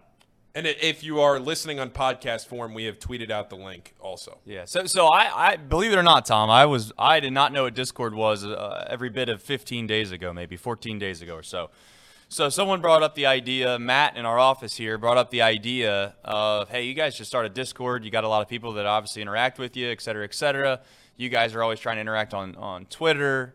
Um, and I was like, what is Discord? Basically, Discord is nothing more than kind of a forum slash chat group for different subject matters that, that, that the specific server can create, which is a fancy word of saying what we can create. So we've created a, a spot, a community, if you will, of a place where you can go and you can chat and interact with us. We try to be social and, and interactive on that. And, and, and again, we haven't really had the opportunity, unfortunately, to use the Discord chat or the channels while we have a big game going on. Um, that kind of got cut off, obviously, on Monday when the first time we really had an opportunity to do that. But you know, we've we've sat here and progressed and watched our numbers um, on YouTube. Many of you are here from the very first show, and we appreciate that, and we kind of remember and know who those were. Um, but let's be honest, we had 20, 30 people that would watch this show concurrently when we first started. Yep. Got up to 50 in a few weeks. We, we're, we're, now we hover right around 100 to 150 every single day. Yep. Got over 200 a couple times. Our YouTube numbers are growing. We just got a big deal, obviously, with Betfred, and we want to be authentic. That was the goal of this this company, quite frankly, as soon as we started it. And um, you know, we just this is another spot for you to go to be able to enjoy, hopefully, local sports in a, um, in a responsible manner. You know, obviously today the chat kind of got sideways for a minute, and you know we don't want to be moderators here, but we want to keep things fun. We want this to be an escape from a maybe uh, everyday, you know, your everyday life per se, and we want it to be an enjoyable experience. So the Discord is just another place to go to interact with us, and you just have to click that link. If you don't know what Discord is, just sign up. Make a mess of it at the beginning, like I did. Have no idea what you're doing. And then after a little bit of time, you're just like anything else. It's like tying your shoes, man. When you're a kid and you try to tie your shoes, it was it was hard as hell, and then you figured it out. So same way, same way goes with the Discord, Thom. We'll have to get you on there and, and, and let you see what it is. But I'll have to check it out. Four people have joined since we pitched that idea. So we appreciate Jared, Jolly Jolly, Cincinnati Kid, Matt Blankenship, everybody in here now in the last two minutes. So yeah, so it's it's been fun and it's it's been an enjoyable thing. Thom, you can speak on this a little bit um, for today's show that's been so kind of heavy. Um, it's been fun on this ride because obviously it's not easy. You're grinding every day. You're working as hard as you can to try to make the show as best as you can. We still have a long way to go to probably make this show as good as we want it to be. Yep. But at the same time, uh, it's been very, very rewarding to see this thing progressively grow and and um, again, it's amazing how hard it is to get people to understand that you do this show every day, and and uh, we're going to continue to market and do our best. But uh, but the numbers are growing, and, and it's been relatively pleasing. And I know you were excited over the weekend, Thom, because uh, you felt like things were progressing in the right well, direction. my son, you know, he's the one that's really active on this stuff. And I've said before, and all of you, we laugh about it in the chat room. And so some of your comments here today about me and Discord. I mean, it's good stuff. And, uh, and I know it's all in fun. Uh, but but my son had shared with me, senior in high school, and he, he's sharing with me about how you know some of the um, views we're getting, for example, on Twitter, and when things are, are going out and retweeting, or some of the things we're putting online and on on uh, Instagram, and, and, and some of the other things about how you know it's in his opinion it, it's amazing from us just starting not even you know like three months ago. Um, and we're all grateful and, and, can't thank all of you. I know sometimes that stuff sounds trite and it sounds, you know, um, whatever the word is. Uh, but, you know, for all of, for, for, so many of you who are here with us every day and we notice on the chat, uh, there are new people joining in all the time. And look, I, am not gonna, I, I'm not gonna be afraid to, to, to, to, to give a sales pitch here on this, this show. You know, we're always looking for new advertisers. And I'm not to be ashamed to say it. Just like you, you're going out and trying to make a living doing whatever it is that you're doing, right? I mean, our friends from Pawnee, right across the street. I mean, this stuff's unbelievable. And these are hardworking guys. They're trying to build their business just like we are, right? um, and and Encore Technologies and United Dairy Farmers. Uh, but we have lots going on here at Chatterbox, and now Betfred, uh, and so many others. Jake Sweeney, uh, and, and, some of the ones going back to high school football.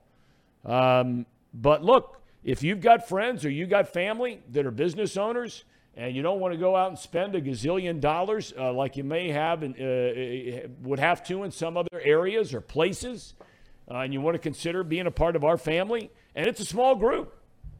I mean, it's a small company. Not going to call it a startup company, but as far as these shows are concerned, it's very much a startup company. Uh, and we've got big plans and things we want to do, but it takes money to do it. And so if you'd like to, to, to be a part of our team, I, uh, I can sit here very proud and tell you that it would be, uh, it would be appreciated and it would be money well spent if you can, would consider and you do make that kind of decision the one thing off of that, Thom, that I would also say, I see Emperor Starscream in the chat saying, "I'm glad you guys are growing, but if the chat got up to a thousand plus, it would suck." There are ways that we can make sure that look. We have already had conversations. That's that, that's something that we've talked about. That if if we got to a point here, and we would love to be to a point, right, where we're yeah. getting a hundred chats a, a minute, eh, you know, as this has gone on. But we can see how many chat messages are in the chat every day. As soon as this show ends the live stream, we get a breakdown stat report of how many people watched, how long you watched for, how many chat messages there were, all that stuff. And look, everybody, we know who has been in this chat from day one. We know who watches this every day. There are ways that you know we can reward everybody that has been in here with us and has grown with us because we appreciate everybody that has been there with us since day one. And, and there's probably, I'd say, 20 or 25 of you in this chat that are in here every single day. And we know we know the usernames. We know who, we don't know you personally, right? We, we don't know you off the screen, but we at least know your screen names. And uh, we wouldn't we would not leave you in the dust. Let's yeah, put it that there, way. There's ways in which we can make the chat and give the people that were, as we call them, the OGs, an opportunity to have privileges above the rest. You know, we, we, we pay attention to other, other organizations, other people that stream, and you're right. There's no doubt about it. You look at McAfee's chat sometimes, um, and it's absurd. You can't even follow it. It's impossible. We would like for that not to be the case on our chat, so we got to find ways in which that won't be the that won't be the same uh, case. But nonetheless, you know, we're, we're thankful, as Thom just said, and, and we're going to continue to try to make the show better because that's why you come. You don't come here to, to get obviously awards and us tell you how great you are. You want to talk you want to talk about sports. So I don't know if there's any specific subject matter that the chat wants to get involved with at the very end. Thom, maybe you have something that you uh, that you haven't gotten to yet, but. Um, no, you know, I, I think that, uh, that, that, that, that, you know, if this game doesn't happen where we're living, I don't know what, what, what sports talk shows are like today in Dallas. I don't know what they're like today in Kansas City. Kansas City a little closer tied to it because of some of the repercussions. Maybe that's a bad example. But I mean, just go anywhere. Miami, Atlanta. Clearly, everybody's talking about this young man, Damar Hamlin, and, and, and thinking of him and praying for him and his family. There's no doubt about that. Uh, and, and, and, and all of sports would be tied together because the king of the jungle is the National Football League, and everybody's talking about the National Football League, and most people are talking about what happened um, on that game Monday night. But I think here in Cincinnati, I think we have to be a little more sensitive to it because that young man's here in a hospital in our town with our doctors and, and, and our nurses and those who have to, to come clean up in a hospital room I mean, those are our moms and dads and brothers and sisters and cousins and, you know, all that kind of thing. I mean, I wouldn't be surprised if we've got people on this chat right now that, that have some kind of family member that's down there at the UC Medical um, Hospital and, and, and in some form or fashion. Um, they don't have some kind of link to, to what's going on down there um, and how he's doing. Um, Chris Sports Gamer, who's out in Los Angeles, he said right now it's all talk about the Lakers, the Dodgers, the Rams, and the Chargers. Right? And that's probably what's going on in fairness in most other places, and that doesn't make them bad people. Doesn't make them bad at all. So, Thom, one thing that uh, I know we implemented this. I don't know if Thom was here when we implemented it no, or not. not. He was not. So, we're going to have to catch you up to speed, Thom. So, we turned on something called Super Chat. Oh, my a- God. Here we go again. Gee, I mean. I mean, So, are you kidding Thom- me? Every I mean, you know, somebody said on the chat, New Year's resolution for Thom to get more tech savvy. All right, Thom. I think Hold it's, on. I think Cut it's it. time for Cut this. it. There, there's one of those that goes around on the internet. Joe Burrow, Joe Shiesty. Joe, what? Is that the word? Is that the hip word? I don't even know what to say. What? When a viewer tells me that I'm trying to be hip and I'm not as hip as I think I am, that hurts.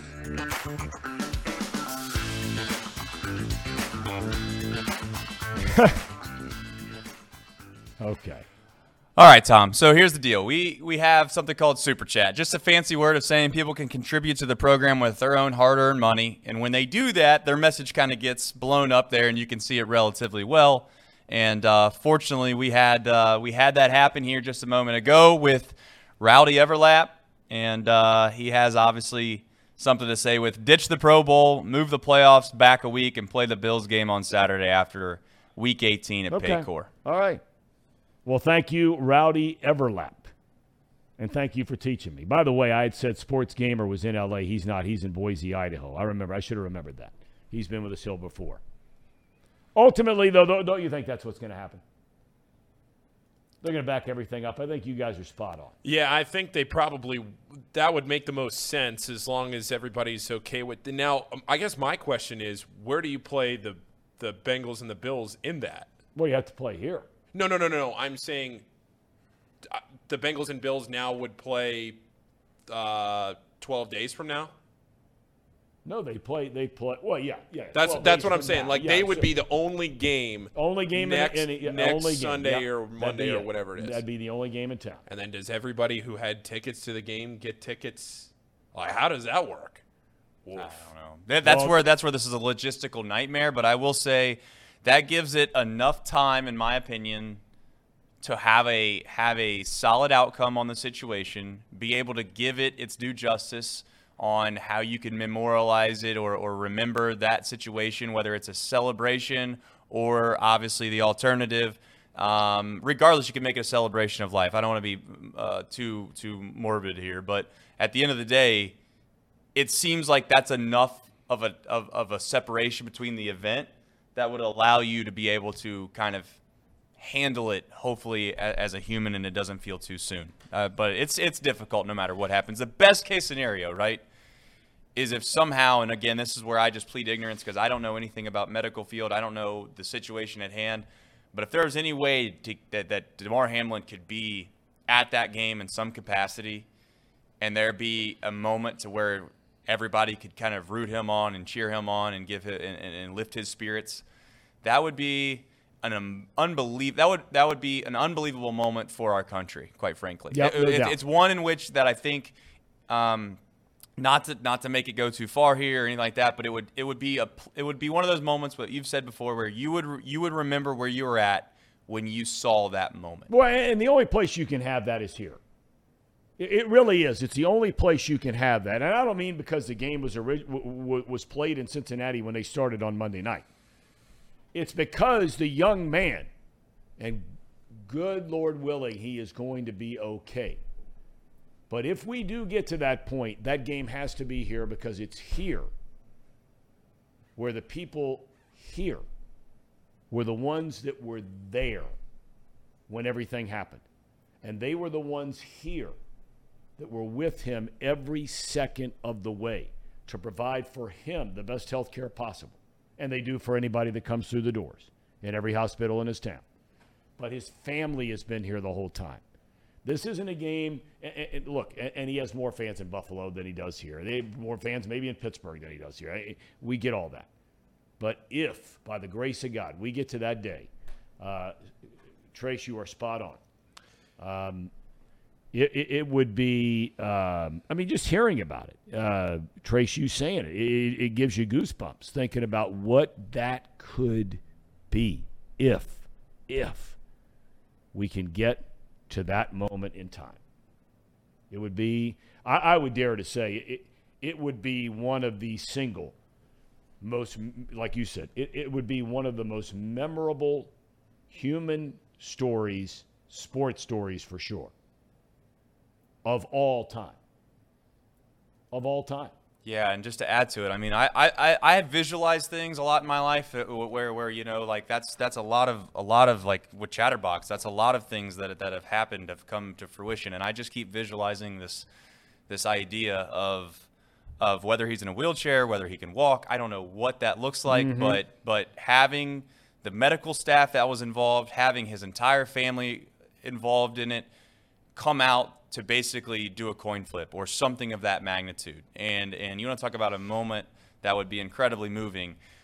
That's what we need to that's that's the vision that that that I have when I pray for it and I hope to God that comes true and and you know that is the best case scenario as we all know but but uh, but nonetheless we'll obviously sit and wait and all be on pins and needles to a certain extent to try to hope to find out. Paul, did you have something I think you were? Yeah, real quick. There's there's no scenario where this game doesn't mean anything, right?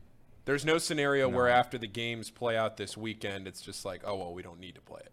Like, there's something riding on this, no matter how you you slice it, right? Yeah, and it's it's not not to, to jump to a subject from earlier that Thom was getting at was like that. I think in and of itself, as poorly worded as it was, and as maybe as in quote unquote ins- insensitive as it was, as soon as he, you know, as quick as it was to the draw, if you will, that is what Skip Bayless I think was getting at. You know, as it this game, you in in regards to the story of the NFL season, you can't not not play this game and it not matter. You know, like you can't just say, "Oh, we won't play it," because it has a ripple effect throughout the entire seeding of the postseason, and that matters. Like it or not, that's the business of the NFL, That's right. and, and that matters. So. I don't think you cannot not play it. Uh, those are two negatives, double negatives, whether they use an English class. That's why I probably got D's in English, Thom. Well, I, I know the feeling on the math side. But you're right. I mean, they, they're going to have to they're going to have to get it figured out, and, and and and I have no doubt, no doubt, just knowing what little I know about um, the people involved in the NFL, and um, you know they they can get extremely corporate, and you get into lawyers, and you get into all this kind of thing. Somebody brought up on the chat. I mean, you know, it could be one of those things where all of a sudden you start fooling around with, you know, the date, and you were supposed to have it on this, and what do you do about um, you know, they- they're sitting around talking about things like, okay, well, if you play the regular season finale, and you start thinking about, okay, we know the Bills are playing at one o'clock. The Bengals should play at one o'clock. They should not play at 425. They should play at one o'clock. TV ratings, be damned. Play at one o'clock. If you know you're going to make up the game the next week. And so you make up the game the next week, you play it on Sunday or on Saturday night, but probably Sunday during the day. You don't have to put it in prime time, none of that kind of thing. And then you guarantee that both the Bengals and the Bills, who you know are both going to be in the playoffs, you make sure both of them when the wild card round starts the following week, because the wild card, you have uh, three games on Saturday and you have three games on Sunday. So that following week, and again, matchups, TV ratings, and, and that's the way the NFL sets this stuff up. When you get in the playoff round, they want the big boys playing the 4:30 and the 8 o'clock game on Saturday and Sunday. You just tell everybody ahead of time, your network partners and everything. This is a situation which nobody saw coming. So the Bengals and Bills would both play one o'clock games this Sunday. They would play the following Sunday in a regular season game to end the regular season, be the only game in town. And then they would be guaranteed not to play on Saturday the following week, the opening round of the postseason. Both teams would play Sunday. So they're not having to come back six days later. And you might say, well, wait a minute now. You know, what about the teams that would have played this Sunday and then they have to play next Saturday? Well, guess what? You don't have to worry about that anymore. And, and you could set it up that way. And let's be honest about it. If they can do that, every other team that's going to the postseason in the NFL, now some would have to wait theoretically to find out if they're in the playoffs, depending on the outcome of that game, correct? Yeah. Okay, well, they could still practice, right? They'd be getting like a bye week off. All the teams that are out, excuse me, they just go home, right? It's over for them. Their seasons are over just like they would be after this Sunday. But everybody would come in healthier, theoretically, to the postseason than they would have if you fired it up one week after the end of the regular season. Now, the Bengals and the Bills, it's a unique situation, but they, they were going to have to play anyway. Yeah, I mean, the Bengals and Bills are going to be in a unique spot That's right. for the postseason no That's matter right. what. It doesn't matter what they end up doing here. It's not going to be a conventional postseason for either team, which is just it, it's just it is what it is. There's nothing you can do about it at this point. So, what is the least influential way to negatively infect in, impact the Bengals and the Bills? And that's what you got to think about now. Yep. So, Yep. Okay. Um, uh, somebody in the chat just pointed out that the um, it's rowdy um, every lap again points out Damar Hamlin's GoFundMe is now up to six point four million dollars. You know, it's an amazing story about this whole thing. Um, again, as an offspring of what happened here Monday night, and, and I was talking about it last night uh, with my family. Is it is this whole Andy Dalton tie to Buffalo and now coming back the other way? You know, I mean, we know Andy Dalton. You know, he was a hell of a player here for a long time. Took the team to the playoffs. As likable a guy as you could ever get. Uh, things didn't work out in the playoffs like we all hoped it would, like he hoped it would. But it still never changed the person that he is. And remember when the Bengals, you know, won that game at the end of the regular season, which allowed Buffalo to get in, and all the people in Buffalo that poured all the money into Andy's charity here in town. And now all of a sudden, here we are years later.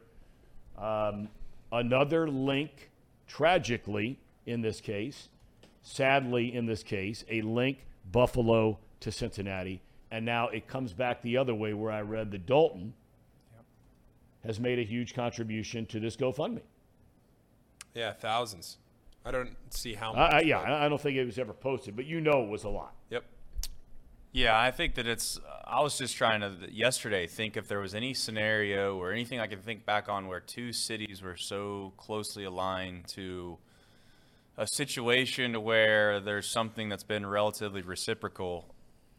And I, I have, I have yet to come up with one, right? I mean, the, the coincidence that obviously of the, of the Andy Dalton situation and then now this situation seems, you know, you know, one in a million per se, but it is it is something about life often that you know things always that you think are really really terrible on the front end sometimes the biggest blessings you have in your life. And i'm not suggesting that that that that this is any type of a good situation but you know maybe the optimism optimism in me is thinking that maybe this is going to be a huge blessing for the Hamlin family in the long run, and somehow he's going to do incredible work through charity, and and that's the only way that sometimes my brain will let me think about these situations because Yeah. it can become so morbid and so so disgusting and sad. But but um, but the fact that he has 6.3 million or whatever that number was, when just a couple days ago it had you know a goal of I think 2,500 dollars, Yep.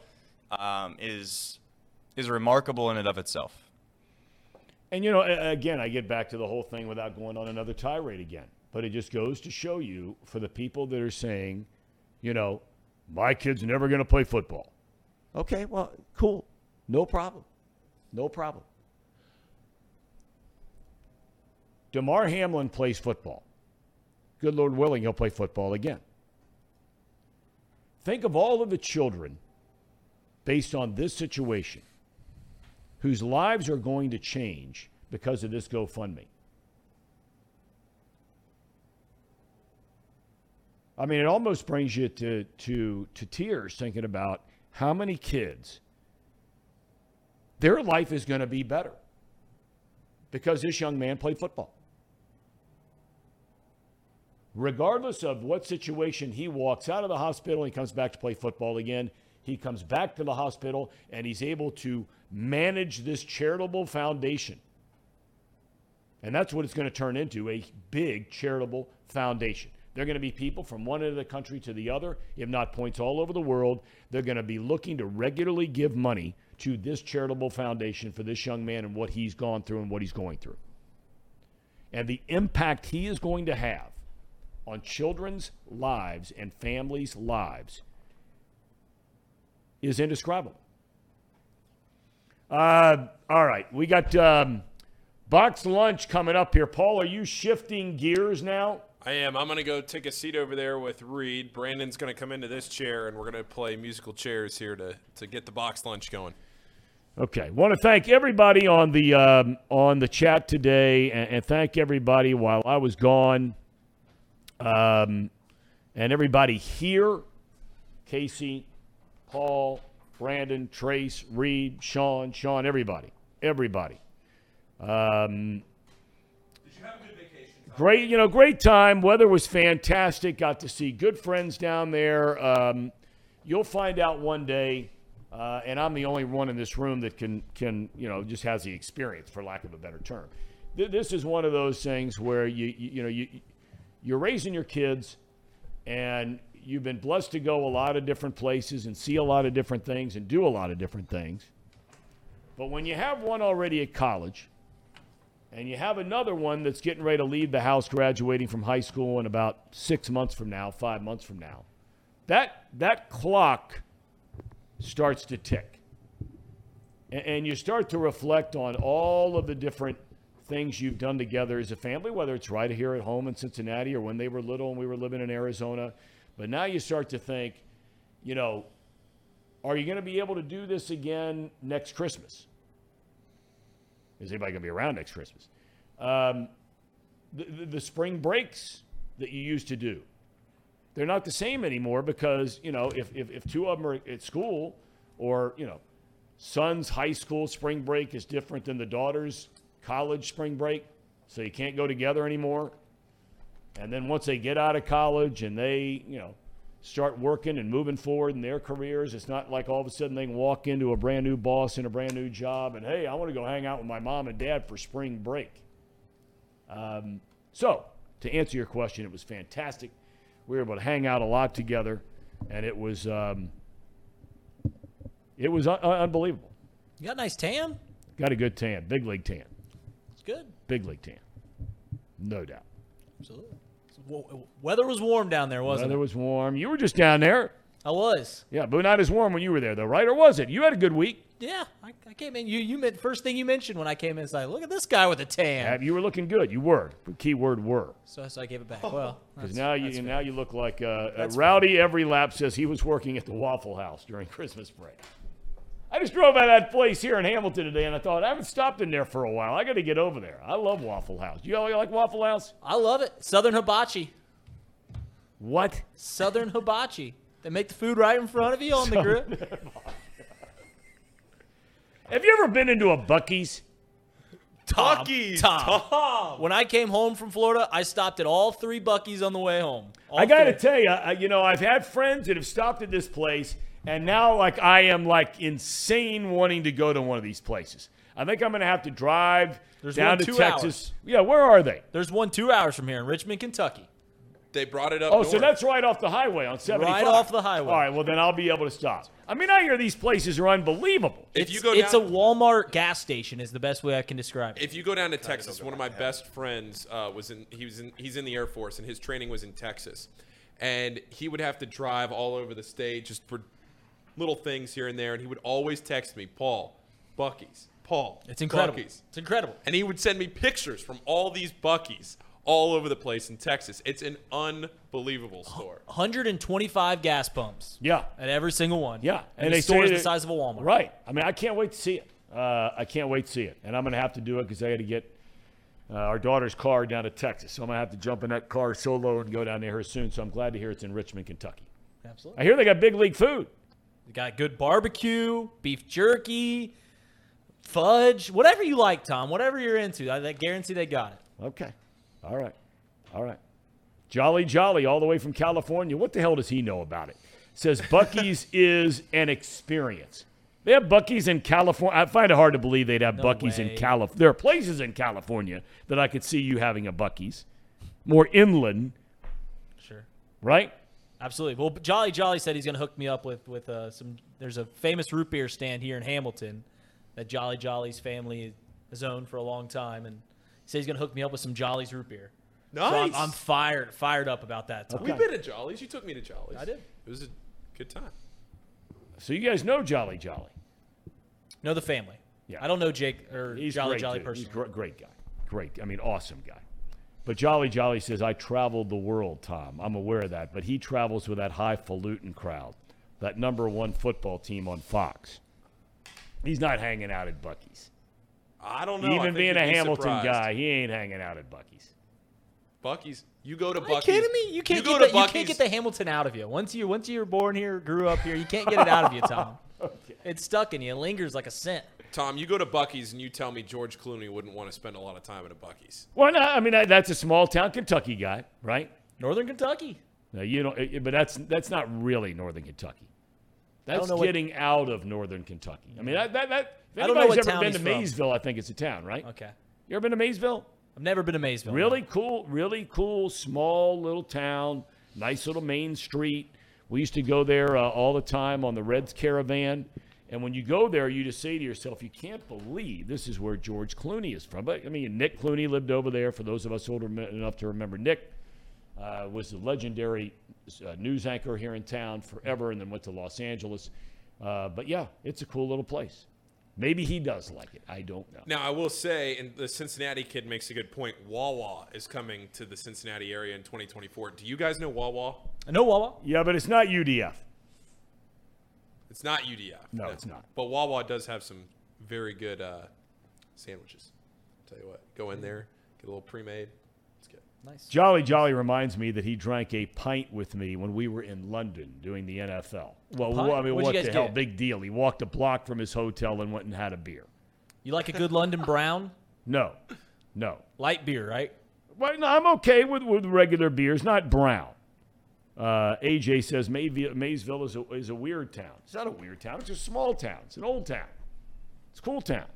Across the pond, do they have American beer there? I mean, I'm just I've never been Not a the pond. chance. I was gonna say, do they have Budweiser? Nah, like uh, at least the joints we went into, no. I've been over there four or five times with the NFL, and, and then one time an extended period of time back in the old um, World League of American Football. Remember that thing? Mm-hmm. I was over there for six, seven weeks, and and um, and uh, Berlin Thunder and I don't even, you know, all that stuff. Yeah, yeah, Rhein Fire, That's all right. that kind of thing. Um, Jolly Jolly is uh, LOL. That that's your generation, both of you in a nutshell. LOL. Lots of love. Is that what it is? So, funny story about lots of love. I don't know how funny this. I was sixth grade, seventh grade. My buddy sent, shows me a text from his mom that says, "Grandma died, LOL," because she thought it meant lots of love.